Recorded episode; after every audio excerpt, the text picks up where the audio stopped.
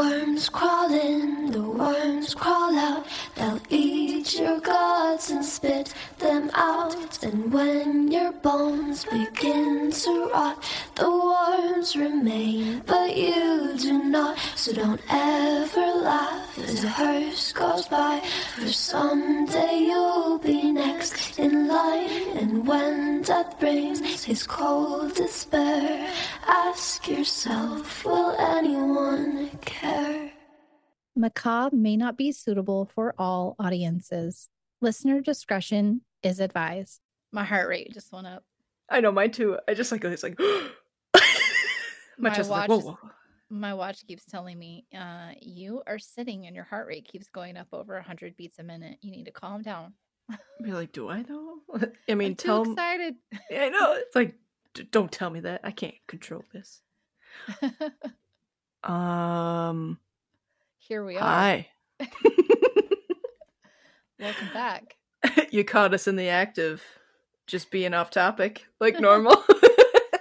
Just normal debauchery and shenanigans. just the normal. How's it going, friends? This is, Well- you know, macabre. I, I would hope you know that by now, but you know, yeah, we're what, about halfway through the alphabet? yeah, isn't that crazy? It is crazy. Oh, and okay, we we have to keep it a secret right now, but we really have some cool stuff in store for later. I know. For the fall, Ugh. the oh. spooky season. Yes, it's coming, and I'm excited. I'm definitely one of those people that like plans my Halloween costume out in January. Halloween doesn't die here, friends. I think October is going to be our greatest month ever because I think so. The content we have planned, plus Oh, there's some bonus episodes, Uh-huh. and there's some things coming out in the media that kind of correlate to our topics. So, yeah, it's going to be a fun, spooky season for sure. Yeah, like freakily so. We I mean we've kind of brought that up quite a few times, but the synchronicities are just kind of wild, I'm not going to lie. it's like, oh, we're all we got that group thing going on or something. Something's going the, on. the universe wants macabre. It does. I don't know if that's good or bad, but hey. Here we are. Here we are. um K. Not like okay, K. but like K. We're on K. K. The letter K. Dang, K. well, yeah, we have the misfortune of me leading this episode today. uh, K is for Kiss of Death, and I can't take credit for this because Hallie actually was working on this episode and actually taught me about this lady. So I have to give credit to her for this because I'm taking over what she was putting down, and this is a Just- crazy fun story. It just makes my life easier. Be like, hey, you hear about this topic? Let's cover it. I I'm like, would love "Yes." for you to cover this topic. Yes. Hey, I'm not opposed. I love doing this stuff. So you might be curious because kiss of death can mean different things, but we're about to lay it down.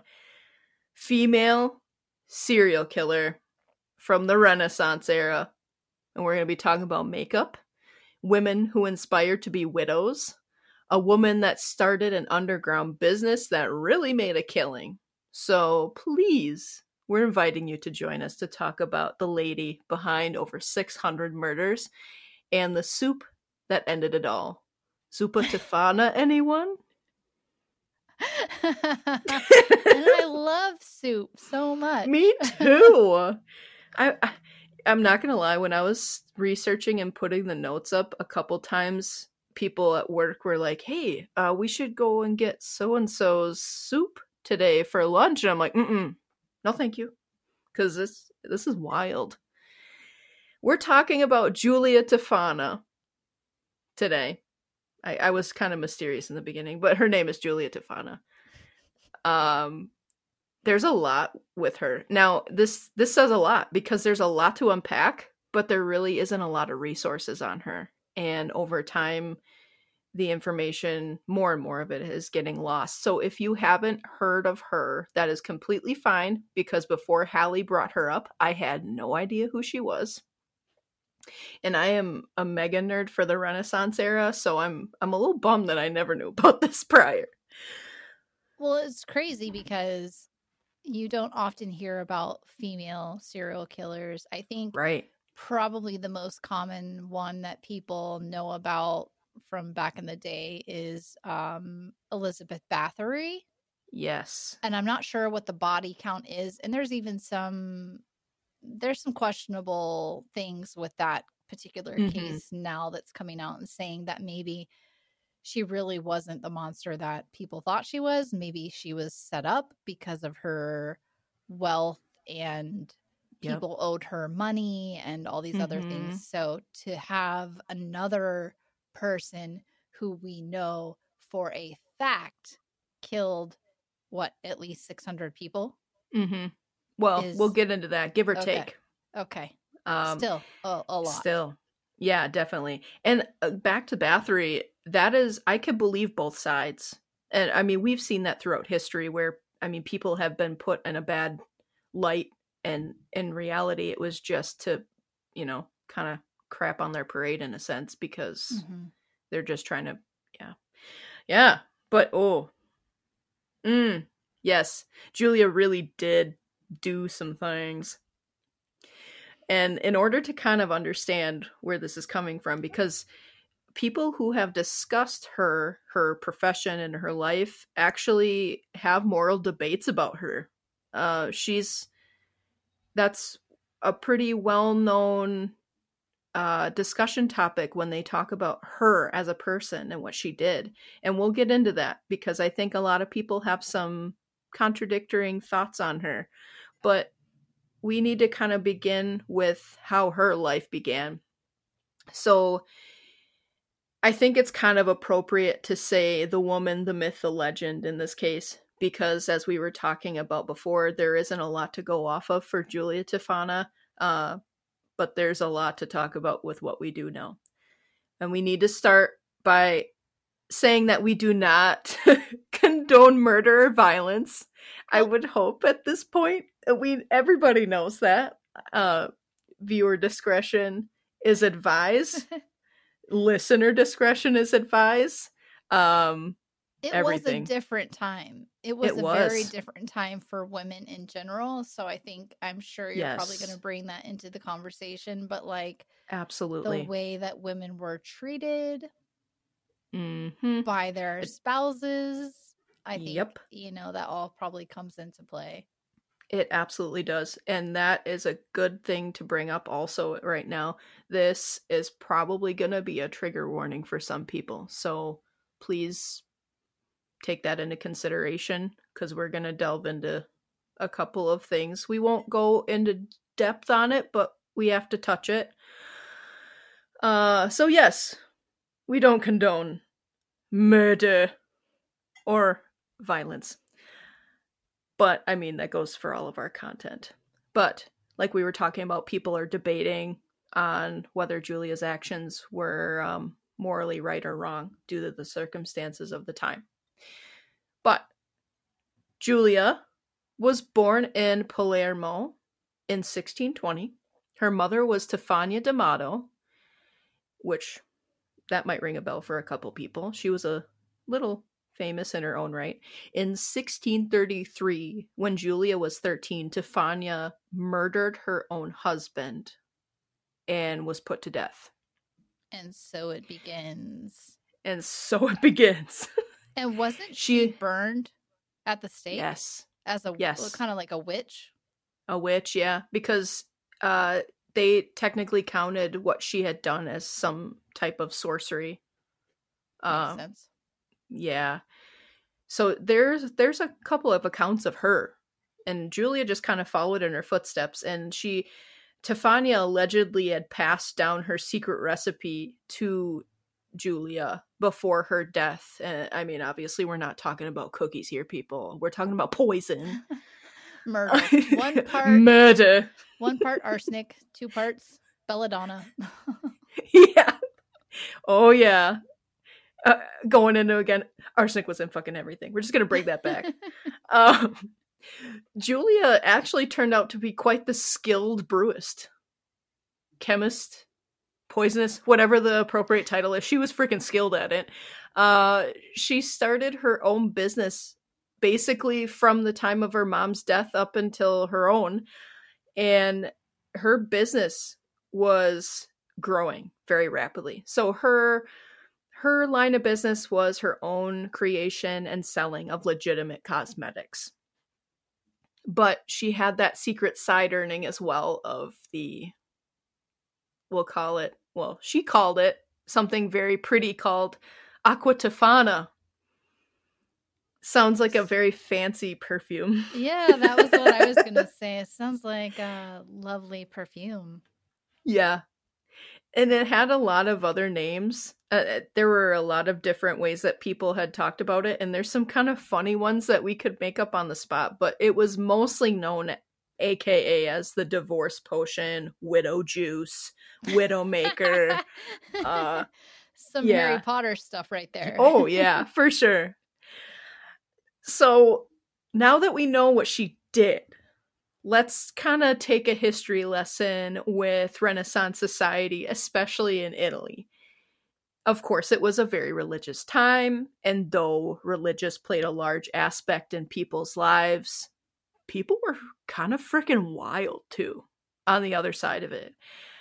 I think it'd be kind of fun to just talk about that because there's some cop stuff that happened just around the wild side of people back in the day. Isn't that the way it always goes? Like you've got yeah. your your spectrum of ultra religious, but then when you're behind closed doors, it's like mm-hmm. they're they're the freaks in the sheets, yeah they're the so wild people. Yeah. yeah, they like to throw fingers, but really, you gotta watch out for them.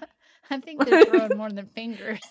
Oh, they're they're throwing a lot of things. They're putting things where things don't belong. Also, we'll just put it that way. when I say wild, I mean wild. Even modern day people would blush at some of the things they used to do. so, what are the contexts? Because we really do need to to let people know how it was, and this is just matter of fact. Men ran the show. Sounds like a broken record, I know, but it was true. And no matter what class people fell under, women were eh, really honestly considered property literally treated like things to be sold in a business or profit, like not making an exaggeration on this. This was literally how it was. And women were not allowed to make their own decisions. They were controlled by their fathers until they were sent off to be married. And then they were basically immediately controlled by their husbands. There was no in between for them. Their options to make a living were super limited. You either got married, became a sex worker, joined a nunnery, which guess what was actually reserved for specific situations, mind you, or they became a widow. On the other side of it, hmm. men took their role as heads of household like super seriously. Mm, yes.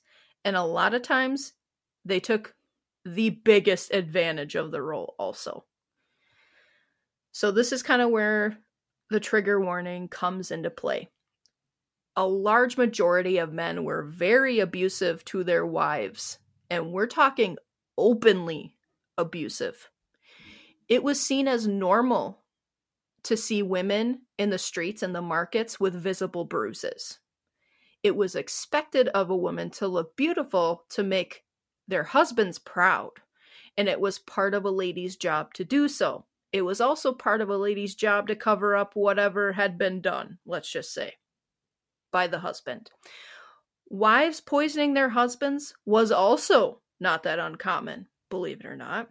And at one point, there had been an article published in the paper for people to be cautious when eating and drinking at one point in time because there was a high rate of poisonings. I mean, what kind of So just what do you do? Just starve starve yourself? You're yeah. on a diet, no yep. drinking, no eating. I'm on that non-arsenic diet. and I imagine that the men weren't doing any of those duties at home. So it was like right. the, the women were cooking mm. and, and providing. So yeah. Oh, most definitely. So, mm, huh. like I said, wild. So this was kind of how women saw their only way out sometimes. uh, which is unfortunate when it comes down to that being your only way out. It, mm, it's it's gruesome. It's nasty. So another thing that was really coming into play in the Renaissance era was fashion. Obviously, the Renaissance was known for new fashions, but fashion wasn't always in the clothes anymore. In this time frame, other products became fashionable, like perfumes and cosmetics, which is why the makeup business really grew in this time. Which is where Julia comes in. Julia's business grew rapidly, and her success actually moved her from Sicily to Naples and then finally to Rome, where she had a broad background and underground network of people who helped her fatal reputation stay hidden. And the group that she had that she considered her most loyal were her daughter, which I don't know her name of, I apologize for that, um, some associates that ran the regular storefront with the normal cosmetics, and allegedly even a priest hmm. helped her. Yeah. There are also some speculations that there were people who held a certain status in Rome that helped her, individuals that were also in the police force were secretly helping her. So her front was cosmetics, but she had that little secret as we know now. But if you wanted the Widowmaker product, Aqua Tofana, you had to be referred by a trusted client who had the used the product prior. Hmm. Yeah, she was quite strict like, with. It's like Fight Club. you gotta yeah. get an invite. First rule about Fight Club: you don't talk about yes. Fight Club. First rule about is... Aqua Tofana: you don't talk about you Aqua don't talk about it. You just ask for the soup of the day. Yep. Zuppa Toscana? Zuppa Tofana? I think you pronounced that wrong. I mean, no, no. Uh, so this was actually such a, a an important part of this particular product for Julia that she personally would sit down with prospective clients and they would go through an interview process with her and she would not let out the secret until that client had proven to her that she was he or she because she sold to men as well were trustworthy and that they would be able to act out what needed to be acted out and to keep the secret. Once and usually her customers were women but there were some men. Uh, once the whim, the woman was deemed reliable she would be taught the exact steps to take and even how to act in order for the widow to be to keep a good image and to keep suspicions off of her. Aqua Tofana came in a really beautiful bottle and was thought to be made from hmm, lead, arsenic, belladonna, which is a deadly nightshade. Now, we know by now that this wasn't necessarily uh, uncommon, let's just say, for ingredients for cosmetics or anything at that time. But the difference here was Julia actually knew the ins of uh, ins and outs of how f- like absolutely fatal these yeah, ingredients were. the ingredients were. Yeah. Yeah. And something else that she had designed was the bottle was designed beautifully on purpose. It was a blend that would look perfectly quaint, and fit right in with everything else on a lady's vanity table. It even came with instructions on how to apply it to your face for that youthful glow as a cover up. And this is kind of where it gets interesting. It would sometimes come in a bottle with a label inscribed as Manna of St. Nicholas of Bari. Uh, it was a very popular healing ointment at the time for acne and other blemishes and rashes um, that would give your face a glow and to heal up what you were trying to heal up. And I think this is really cheeky. And here's why. this is the name, the Saint Nicholas, right? The same Saint Nicholas that we know in popular culture today as Santa Claus. For the rosy cheeks. For the rosy cheeks. Yeah, and that's clever. uh-huh. Oh, there's a little more more in-depth background on Saint Nicholas, and I didn't know this. So obviously we know that he was a saint that gave very generous gifts to people out of the blue just to help because he was a good dude, obviously. But did you know that he also was the patron the patron saint of unmarried women? Like the protector of unmarried women and women during marriage. scandalous. Mhm. Cheeky indeed, Julia. Very cheeky. So basically, this bottle was undetectable because you know that the dude of the household isn't gonna know. yeah. He's been like, "Mm, "This is my wife's vanity table. She's got a lot of creams and stuff." Look at it, you know. Did you, in your research, did you happen to find an image of what that bottle looks like? I did. Oh, Uh, awesome. Oh, I should find it because I didn't include a picture in my notes, but it is really beautiful. Is it like glass and etched? Yeah, I just it's an kind of etched picture it in tiny my mind. bottle. Yeah, it's it's kind of what you would picture it. It truly is. It's just this really cute little glass engraved. Oh, it's pretty. And it doesn't so take pretty. a lot, I'm sure, to accomplish No, your mission. no, not at all. It was two to four drops in a liquid. Holy shit. Yep. But here's the thing this wasn't just an instantaneous thing, it was something that propelled over time, which is what made the whole thing so successful for people. Yeah. Um, so, yeah, why don't we break that down? It was a gradual process, and in the first stages, and basically until the end, it looked like a natural case of the flu. So, the after the first dosing of one to two drops, it began with exhaustion and weakness of the body, very lethargic. Upon the second dose, that's when stomach aches would start, vomiting, and in most cases, dysentery would occur. By the third or fourth dose, the victim was deceased. So, depending on how quickly they dosed this person, Mhm. it could make it seem more of a natural cause of death. Mm-hmm. You know, uh, what are we talking like over the course of a few days? A few days to even up to like a week or two, depending on. Oh yeah. Um, and in most cases, I mean, well, let's let's look at the time. At that point in time, there would be absolutely no evidence that people could trace back then because they didn't have the means to know in a body. No testing. exactly. No to test. Yeah.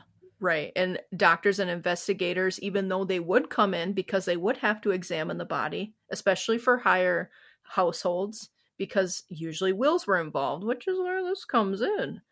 So they would, investigators and doctors would see this as, oh, the victim had an unknown illness or a disease that just came out of nowhere, and boom, there it is. But the slow progression of how the poison played itself out it made the person believe that they had come down with an illness or a disease from something just completely random and it left them enough time to get their affairs in order because it was severe enough that they thought I might not make it out of this but not enough to be like I am dying you know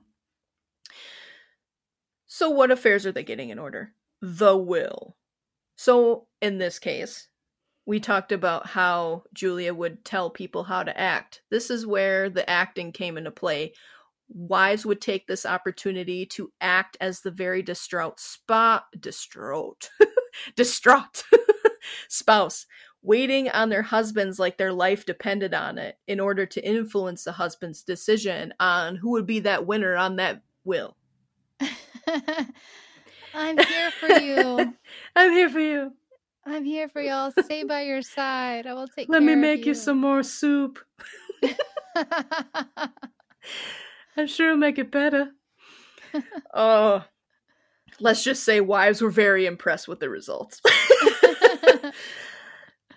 So yeah, uh, I mean, morbidly, this is it's it's morbid, but it's true. I mean, this shit laid this this played out like this, and it really this made Julia's business just boom because Wonder let's just she was charging. It.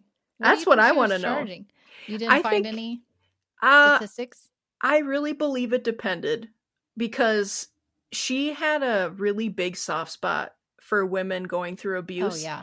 And it is there aren't a lot of uh, documents really portraying sure. this whole of event, course. but a lot of them documented that she helped women from all classes.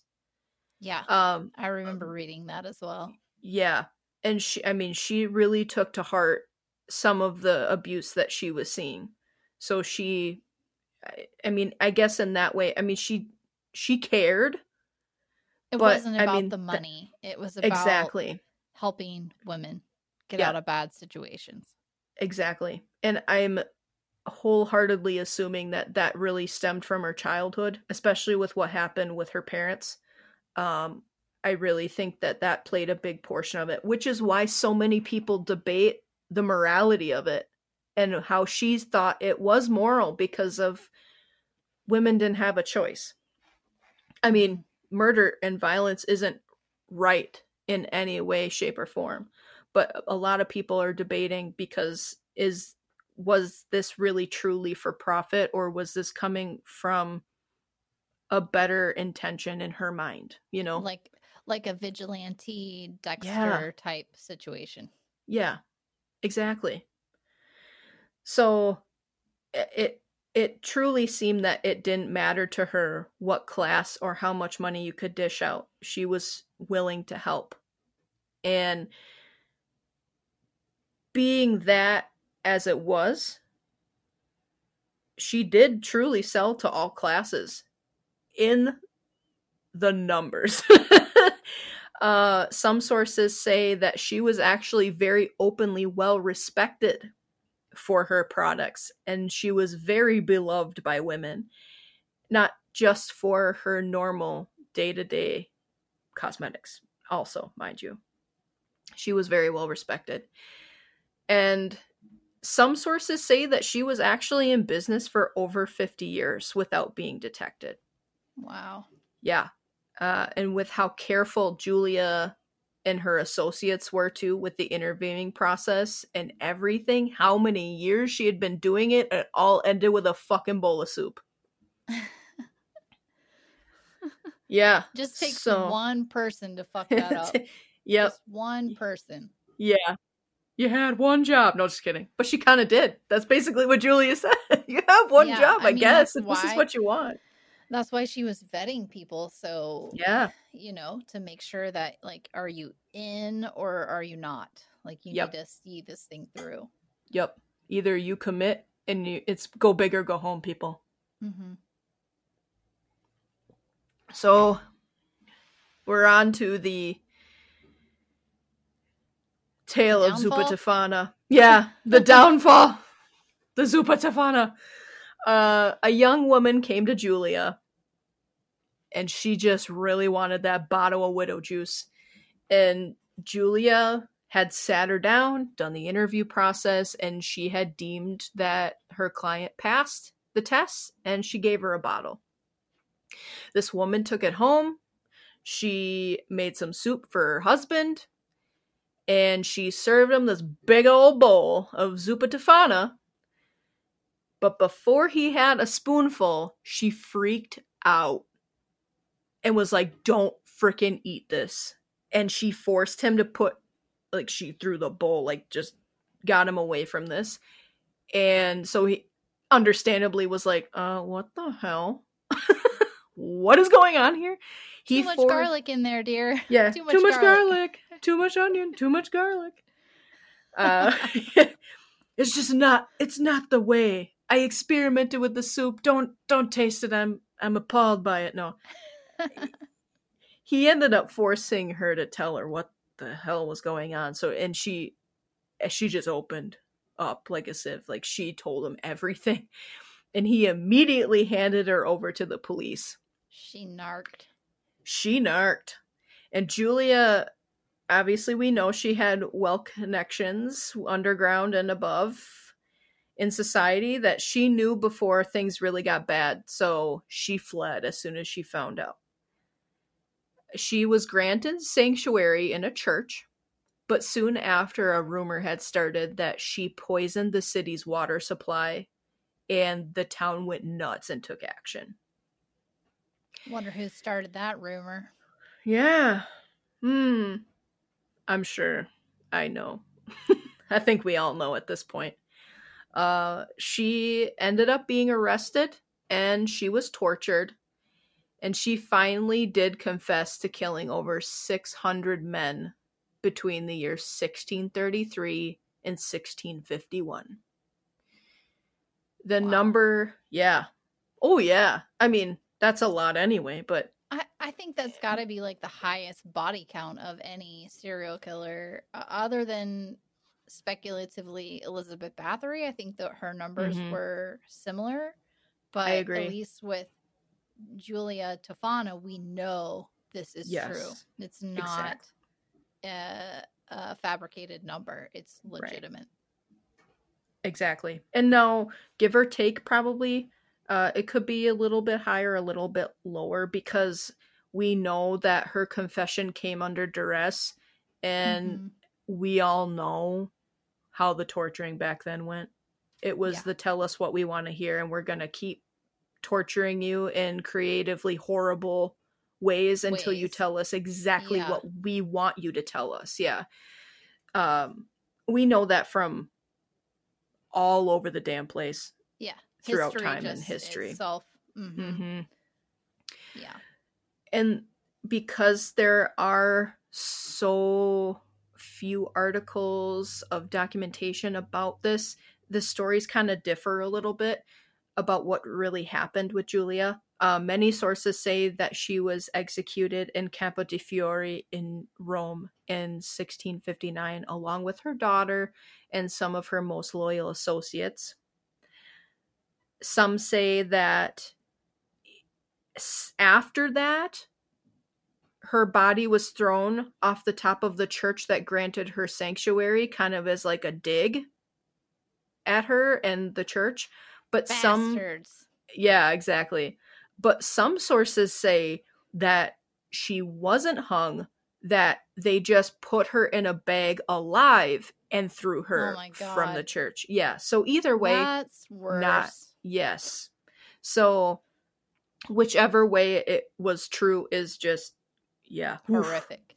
yeah horrific yeah. indeed um, many of Giulia's lower class clients were also put to death while some of her upper class clients that were caught were only imprisoned or banished. Just goes to show about the class separations. Yes, yep. of course. Exactly. So that's a big event for any person alone but she pulled it off in a time where women didn't I mean people didn't think women were capable of that. And her legacy had carried on well after her death in some pretty crazy ways. And this is crazy. I, I know we talk about this all the time, but this alone could be something that we covered in an episode as well. Her poison influenced the affair of poisons in France in the 17th century, which led to the rise of Lavoisin and the attempted murder of King Louis XIV. So, no long way. story, yeah, yeah.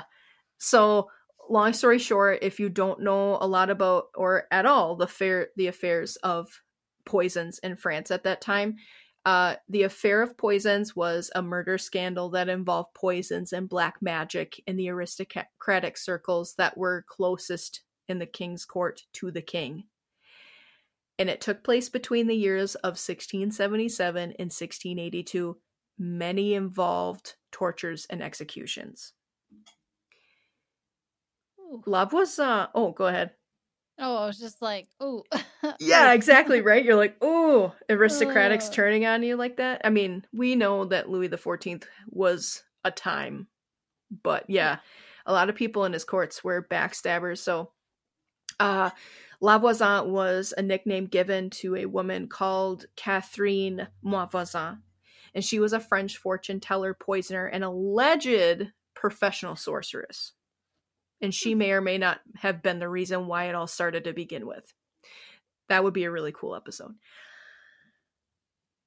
But there was another case down the line from that that Aqua Tofana was brought up. On his deathbed, the infamous composer Mozart allegedly claimed that he had been poisoned by Aqua Tofana. No while way. yeah, while I mean Wolfgang's cause of death is actually still not confirmed, so we can't say that this is true or not.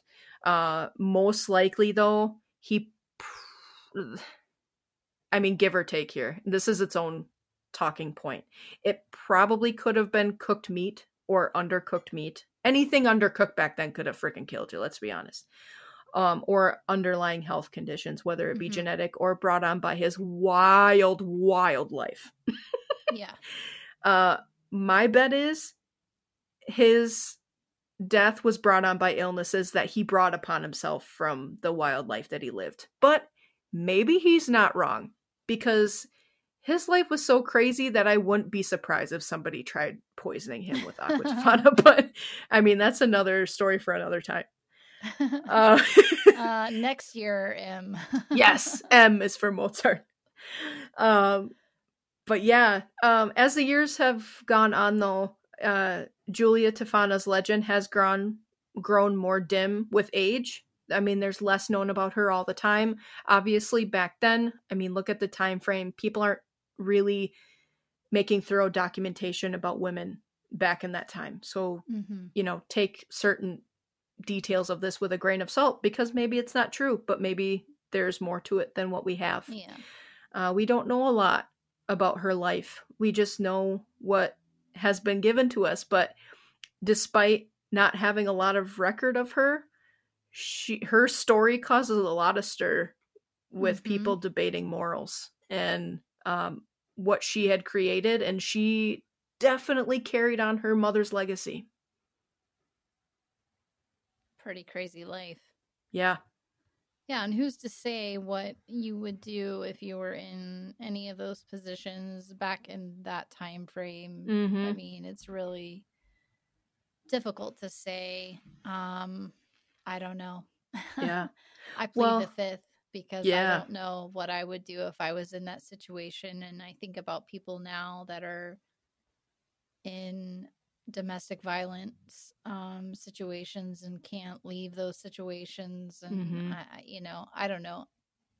There wasn't any hope for those women back then to get No. into like safe houses and to get outside help. So they really felt helpless. Exactly. And the only time women had any sort of freedom truly was if they were widowed because they weren't necessarily obligated to marry again, especially if their husband had been well off enough to save them a certain stipend. They could live off of that the rest of their lives. Mhm. Now, you know, you weren't scrutinized for being a widow, but you were still watched quite strictly because women were still supposed to act a certain way. But that was the absolute most freedom a woman would have, is if they were As widowed widow. And had Yeah. a decent will or earnings coming from the passing of their husband. Yeah, it's unfortunate to know. I mean, nowadays there are more resources for people to get out of situations like that, but even so, it's still difficult. And to know back then that there was absolutely nothing, most of the time, if something happened and you wanted out, you ended up having to work as a sex worker because I mean that was basically your only option. Divorce wasn't an option, and we talked about um, going to a nunnery and trying to become part of that whole scene. Uh, that wasn't the get. That wasn't a choice for everyone. We have to remember that also. It it was a scapegoat mostly for women of higher class, but Mhm. it wasn't necessarily something that a lower class woman could just step up and say yes without getting some sort of referral from a family member or you know so Well, and I imagine too, anyone who went into um, the sex work trade, think about the risks and the dangers involved with that. I mean, absolutely abuse you- and disease Oh, yeah. and Yep. I mean, I don't know that it would be better than being with an abusive husband. I just yeah, I don't know. because you still don't have any freedom really there. I mean, you're making some sort of living for yourself, but one, it would never be enough to support your life. and, And also- Exactly. Mega stigma. Even though, okay, yes, we're talking about a really religious society, so the stigma openly was horrid. But then you had the double standard because people were also super wild. So the same people Mhm. that ridiculed you on the street would probably be the same people going, What can I get for five dollars? Yeah, Yes. exactly. So um that's that's another thing to consider too is the two facedness. crazy times. crazy times. I hope nobody's hungry for soup or eating soup while they're uh, listening to this one. Zuppa Tofana. I do love that soup at Olive Garden, actually. I do too. Oh, Zup- Zuppa Toscana, right? it is. Mm-hmm. Oh, All you I can eat breadsticks and soup. Mm-hmm. Count me in. Oh, and the salad. Yes. That's what I go for. that's The salad that's and the soup. for me. Mhm. I'm easy. Same. Oh, me too. I'm like, mm, yes. I want that salad. I I'm want that soup. date. Me too. I'm easily impressed.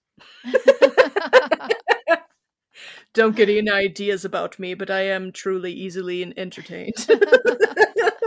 Just bring me good food and and and alcoholic beverage, and we'll be best friends. I'll sit there and munch and yeah. Oh, friends, I hope you enjoyed that episode. I I learned right along with you, and this was a crazy, crazy topic. So thank you, Hallie, for bringing that to my attention because I had never known anything about her. Yeah, thanks for sharing it with me. I Heck only did yeah. a little bit of research, so I got a lot more insight from you, which is awesome.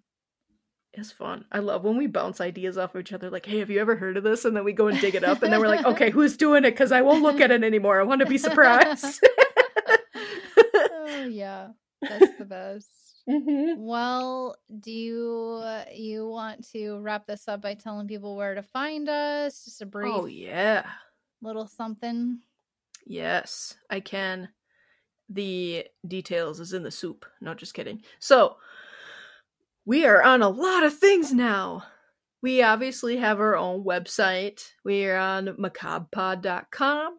And guess what? We are in the heat of the moment when it comes to uh, the ma- uh, hometown macabre.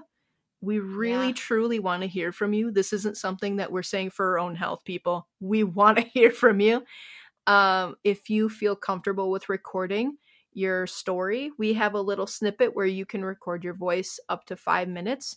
If your story is longer than that, we absolutely invite you to do another uh, recording. Just let us know that there's going to be a part two and when the part two is.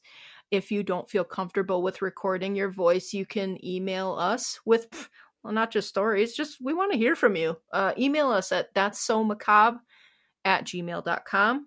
We're on Instagram on the Macabre Pod.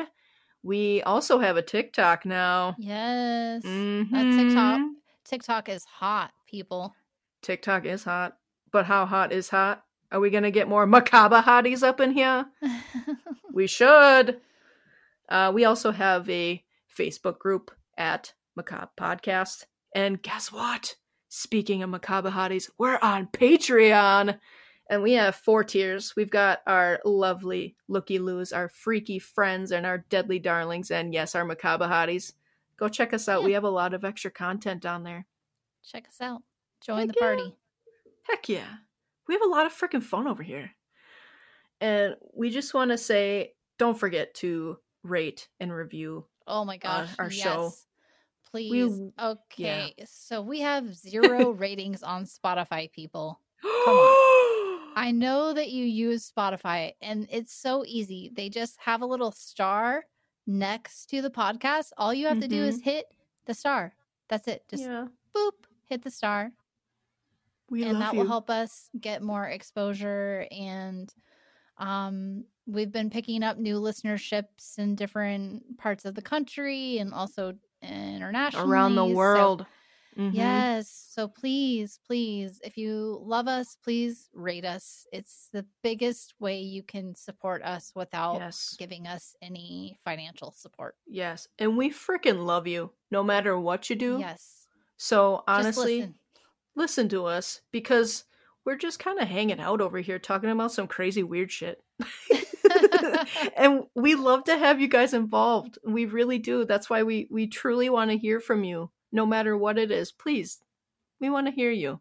And even it, even if you have a weird story, they're like, yeah. I heard about this story one time. I noticed that people are starting to be more active on the Facebook group, which is awesome. Heck yes. Thank you, Facebook. Seeing, yeah, I've been seeing more people just kind of posting randomly, which is awesome. Yes. It's really designed to be a community for you to share weird stuff. Yeah. We highly encourage you to do that. Agreed.